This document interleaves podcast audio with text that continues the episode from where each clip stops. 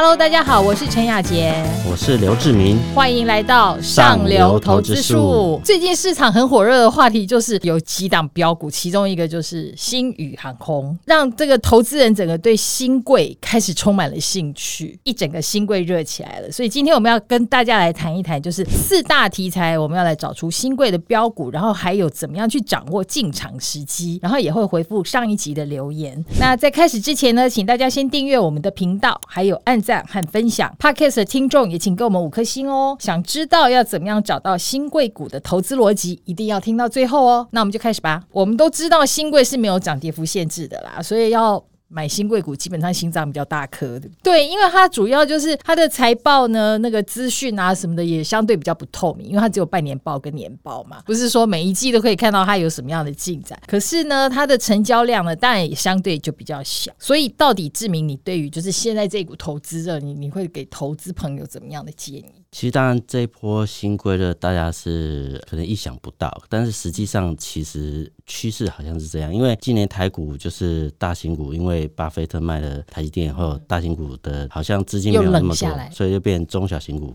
当道，那中小型当道的时候，就是一些特定主义，他会找那个股本更小，然后有题材的公司去投资嘛。那你尤其新贵是没有涨跌幅限制，所以它的股价涨幅是吓死人。那我觉得最重要一个观察指标，当然还是看它的日成交量嘛。哈，那我们之前像星宇航空跟清境海在大涨那段时间，他们日成交量都有到一百三十二亿到一百一十九亿左右。但是因为最近因为是年假嘛，它说到六十五亿，那表示它的确有稍微冷却一点，但是年后如果看到，哎，它日成交量还是六十五亿，慢慢在往上垫，那其实这个热潮就还会持续下去，应该是没有什么问题。我觉得是最基础的一个看法。所以是要看整个新贵市场的热度是不是能够持续就。当然，如果还有很多标涨的，就是它还会再持续，只是换不同的产业。对对对。对，但是我觉得就是，如果说就志明你曾经提到过，就是说现在在市场上比较偏向选小不选大的话，那其实新贵相对真的会比较吸引得了那个资金去投资就对了。好哦，那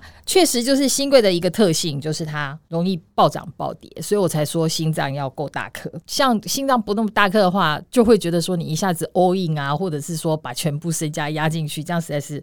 还蛮恐怖的，所以对于比较不熟悉的投资朋友，我们可能就比较不建议这么做嘛。可是呢，就是说投资的风险是一回事，但是它还是有一定的市场题材。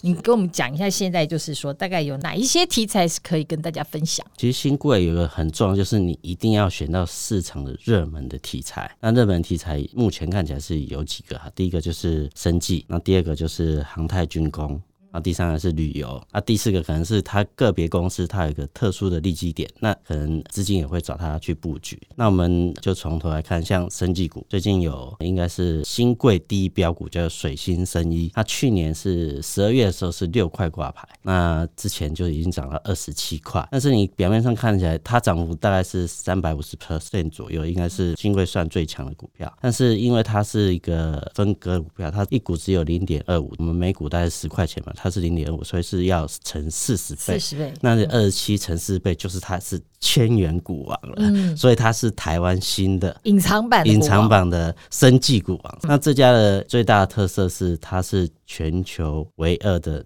三 D 粉末列印。的制药技术公司，然后他未来是希望能把这些技术授权给，比如说美国公司、美国药厂跟东南亚药厂，他们现在做的方向是这样。那它为什么会大涨？其实最重要的原因就是它是应该是全球唯二嘛。那第一家是在美国一家公司，它在二零一五年就已经通过那个 FDA 的认证，然后当时它其实是那时候募资就超过两三百亿台币。那如果这家公司能变成全球第二家认证公司，它它的市值也有可能是会去接近它，所以说这样的题材吸引了特定的资金。那最重要是因为他们公司选到一个，比如说像现在美国非常注重那个鸦片止痛药的那种成瘾性嘛，哈。那为什么三 D 列印的那个可以更好的吸收？原因是这样，它是粉末列印嘛，它是不需要经过热去溶化学药剂，所以它可以释放的呃速度是很快，所以它的成分可以比别的原来的药厂的那个少，所以说它就。会成瘾的那个状态就会更更少，所以就会可以解决美国现在最大的问题。所以说现在美国的药厂也会找他合作。那另外一个就是像大家所瞩目，像威尔刚，它现在已经是一个学名药。那以前吃威尔刚可能要一小时左右才会有药效，但是如果你用舌下片这种三 D 列印方式去制药的话，它可能在十五分钟以内就会有药效。所以这也是他公司做这种三 D 粉末列印最大的利基。所以它就是很被看好就对了，但是它实际上根本都还没有业绩真的进来，然后也都没有看到任何的获利数字。所以现在大家纯粹是针对对于未来的梦想。其实新贵尤其生技股是这样，像我们里面有找到像全福、汉达，它也是目前市场上大家比较热门看好的生技公司。他们的特点都是没有营收或是亏损。那为什么会股价会这么好，市值会增加那么多？重点还是它的那个梦想是有可能被实现的梦想。那目前看起来公司有机会，我不能说一定百分之百，那它的确是有机会朝这个好的方向走。所以资金在这一段时间热门时段的确会去卡位这样的公司。那如果让他的梦想有一定实现，比如说跟美国药厂签了约，那他就会贡献营收，他就会有可能再大涨，类似这样。但我们不敢说在这段时间股价大涨，它就会马上变飞黄腾达。所以说，像这类的生技股，重点是股价成交大上去一半以上，你才可能可以去布局或是卡位。那如果它跌破，表示未来修正的机会就比较高。像这种公司用技术线型技术面来看来去投资是相对是安全的。那像这种公司，你也不要想要跟它长相左右嘛，搭一个便车。但是如果它真的以后财报的确有出来签约的这种呃好的消息。开始收获了，是开始收获，那可能就会市值会比过去要高。那我我先观察是，一般新贵股在挂牌的时候，他们都是为了要上市贵做准备嘛。所以大部分的经营者他也知道他公司未来几年是有机会，所以说当然中间这种股价变化当然会有一些变化，但是就根据那个技术线去操作。那长线来看，他要挂牌，他的确会把公司往好的方向走。所以说也有可能盘整一段时间，然后再过一阵子有好消息，一段一段往上走。但是这里相对风险还是很高啊，以生技股的投资，尤其是新贵股，它的成交量又比较低嘛，然后大家对它的资讯的了解不高，所以说它。的确风险比较高，那所以你在投资这类股票，你就真的要第一小心，然后停损停利都要做得很明确，就是要快很准。那我们来讲那个比他们的风险稍微少一点点，就是已经可以看得到业绩进来的，像军工航太是最近也是超热门。军工航太的确是因为大家知道俄乌战争之后，全球都在消耗军火嘛。然后大家都投资军备嘛，所以这个方向其实可能过去没有那么热烈，可是现在如果以台湾来讲是特别重，因为现在蔡政府是强调呃希望国际国造、国建国造。这方面，所以说其实过去台湾的，比如说航太跟军工技术都还不错，只是它业绩要成长不容易。但是现在这个局势可能是不一样，就是像很多消费型电子现在在消耗库存，但是军工产业的公司是要备库存，备大量没有消耗库存的问题。对，所以说是方向是反过来的。那这里面我们就会提到像龙德造船，那它之前也是公布要挂牌之后，就从六十块涨到它。九十几块嘛，哈，那它很短时间，可能一个月左右就有这种涨幅。那其实也就是因为它也是有国建国教最重要的厂商之一。那另外一家很重要的厂商就是中兴造船，它手头也应该有一百二十五亿的订单。那它为什么我们觉得它会比隆德更好的原因，是因为它的船的制作的厂房大概五万七千平，是隆德大概五六倍左右。所以当当他去标这些军用的这个舰艇的标案的时候，它的呃，因为产能大，所以它得标机会更多。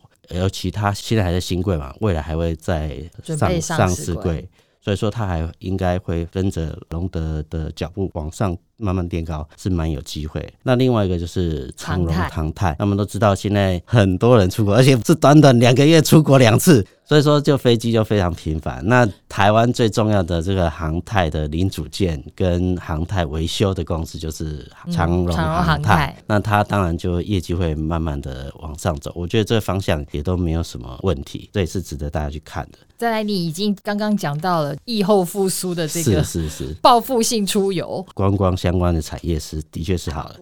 那我们选择像比如说老四川呐、啊，呃，路易莎。还有钱柜这样的公司，它其实股价还在一个相对是比较低档区的分。那我觉得，呃，尤其在四月普发六千块之前，其实它都有相关题材，所以呃，资金也有可能往那边移动。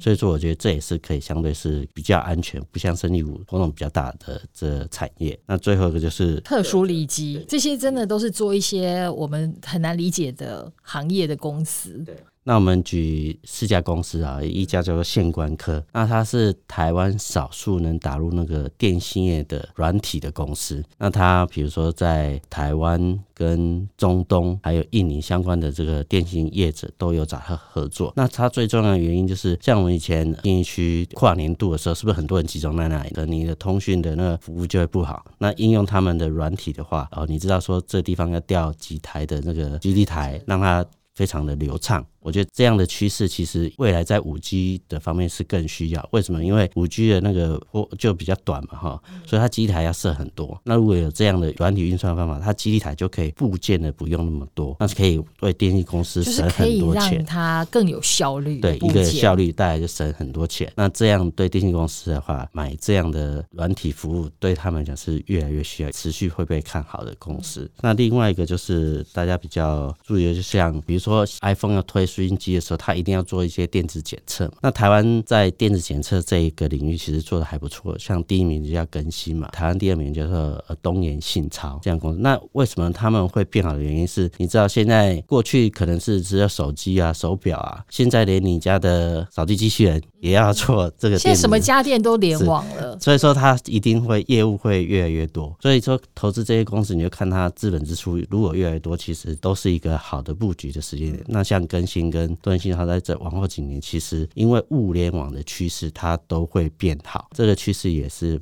不太容易改变的。那还有一个像电子相关的，像巧芯，像我一个朋友，他们去订那个高级的汽车，从现在订到交车是今年八月都要最少六六个月以上。对，那表示其实这种锻造。呃，尤其像那种高级车，它一定要求这个马力要很强，所以它汽车的那个重量要很低，所以说锻造这种钢圈就成为他们的标配。那我们知道巧新在过去几年，当然营运好像没有那么好，但今年的最重要原因是他投资五十亿的那个平东厂，它其实开始通过车厂的认证，那就开始量产，它就会贡献相关的营收。我觉得这时间点，像汽车，我们即使国产车，大概你都还要等一两个月，然后高级的汽车可能要等六个月，其实它需求是在的，然后现在就是希望它供给能这些零组件供给是能顺畅的，所以才能符合消费者的需求嘛。所以说，我觉得像这种汽车锻造相关公司轮框，那它是全球第二大嘛，哈。那当然，董事长最近接受媒体访问的时候，他也对今年的这个营运是非常乐观的。所以说，看起来它股价还在相对低档区，那也是值得大家去注意的。那最后一个就是我们选一个叫立白景的公司。那它其实本业是做那个电子业的一体回收的公司嘛。那大家知道现在电子产业像呃面板跟半导体最近都不好嘛，所以它收的那个当然就会少，所以它营收就就会掉下来。那其实这可能在下半年会慢慢的转好本业部分。那它最重要的是它有转投资一家叫利百特这家公司，它是在高雄洲际码头有一个第二大的那种特殊化学储油厂。的这样的租赁的一个产业，其实它在今年第三季就会把它建好，然后就开始试营运嘛。那明年大概就可以这个领域就可以贡献它营收。那这一家公司最大特别是它跟荷兰的 Scooter 合作，这荷兰是全球也是第二大的那种特殊化学运输的公司。所以说，这个这么大公司跟它合作，它会一定会带来一定的利益跟或或业务量。所以说明年它可能就会变好。那在电子产业的非议的。回收下半年会变好，然后新的这种业务明年会变好的状态下，它其实有机会慢慢的往上走。我觉得这也是大家可以观察的新贵。这些都是基本面还不错的，然后就还蛮热门的一些产业。是。不过现在我们知道，就是说这一些公司它有怎么样的题材，然后它的前景到底是怎么样，那是一回事。可是另外就是，那还是要找到对的时间点进去买，才能够有赚头嘛。对，所以我们要怎么样去掌握新贵股的进出场时机呢？其实。新贵股的投资大概有四个时期，大家可以注意。第一个就是要挂牌的那个蜜月期，你说要登录新贵，对，登录新贵到刚开始那一段，嗯、因为新贵是两家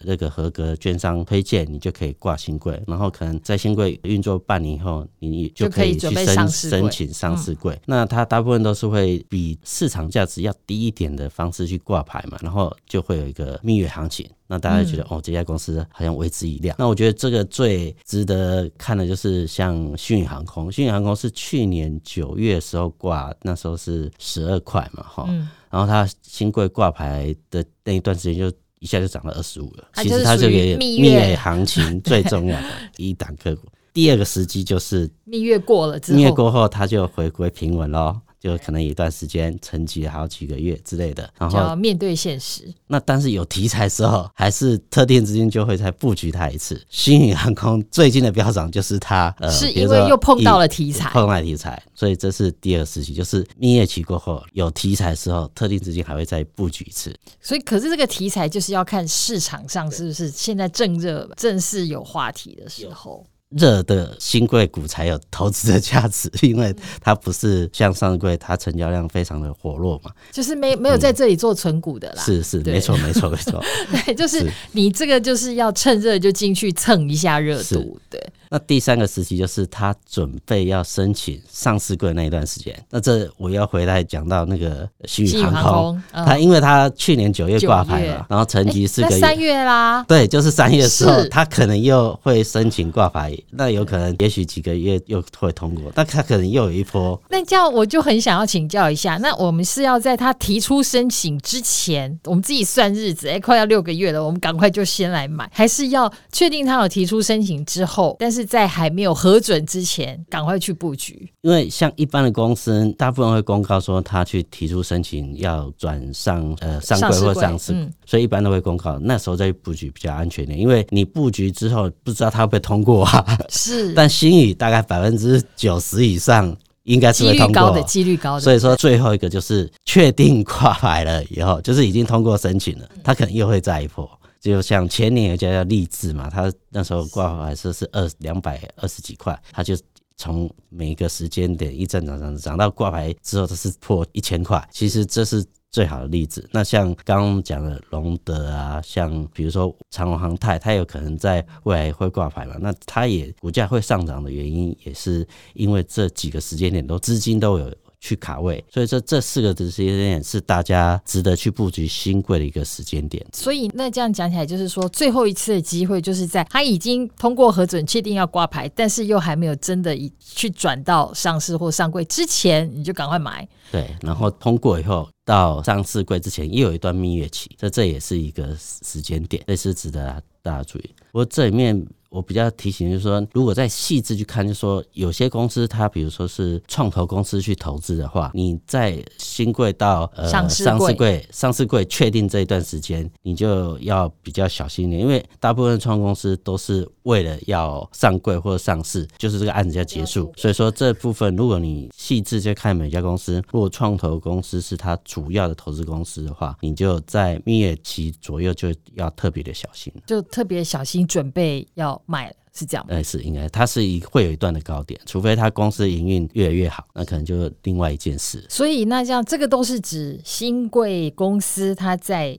离开新贵的中间这段时间，我们可以掌握的几个进场的时间点。嗯、但是呢，就是大家还是要自己一定要看清楚，就是要快进快出，这个是没有办法说长期持有，大概就是跟着它的一个波段走。一般来讲，新贵是短打方式去处理，是一般投资人应该是这样做。所以我们也不用期待说，哎，它转了上市之后就会开始变成有什么稳定的收益，然后我们就也可以稳定的分享股息什么什么，那又是另外一个故事就。对了，是好啊，对。不过最近真的，因为今年还会有很多公司要登录新贵什么的，然后都是都是还蛮红的一些知名的公司，所以这个各位听众朋友、观众朋友、网友们都可以好好的来留意一下这个进场的时机。